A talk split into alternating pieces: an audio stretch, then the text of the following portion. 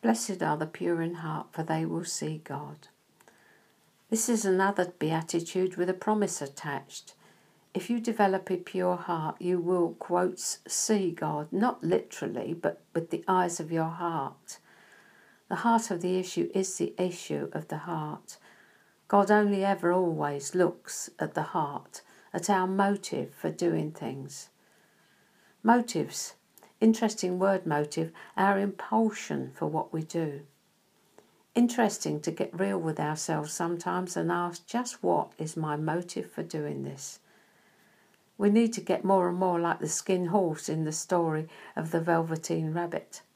Real.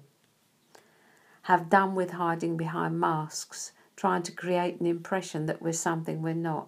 Anything resonating there? The world is full of them, the church too, poor darlings. Those who are part of the body, part of the church, who do not realize who they are and whose they are, and are still posturing like the world to regain to gain the recognition and approval they already have, when they're royalty, but they don't know it or don't believe it.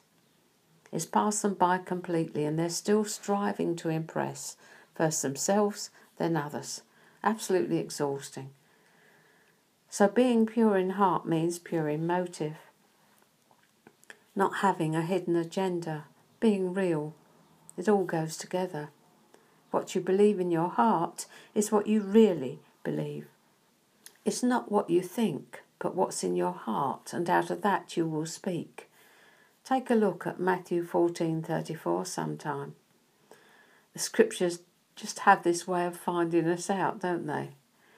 We can fool some of the people some of the time, and we can fool ourselves too but we can't fool God any other time.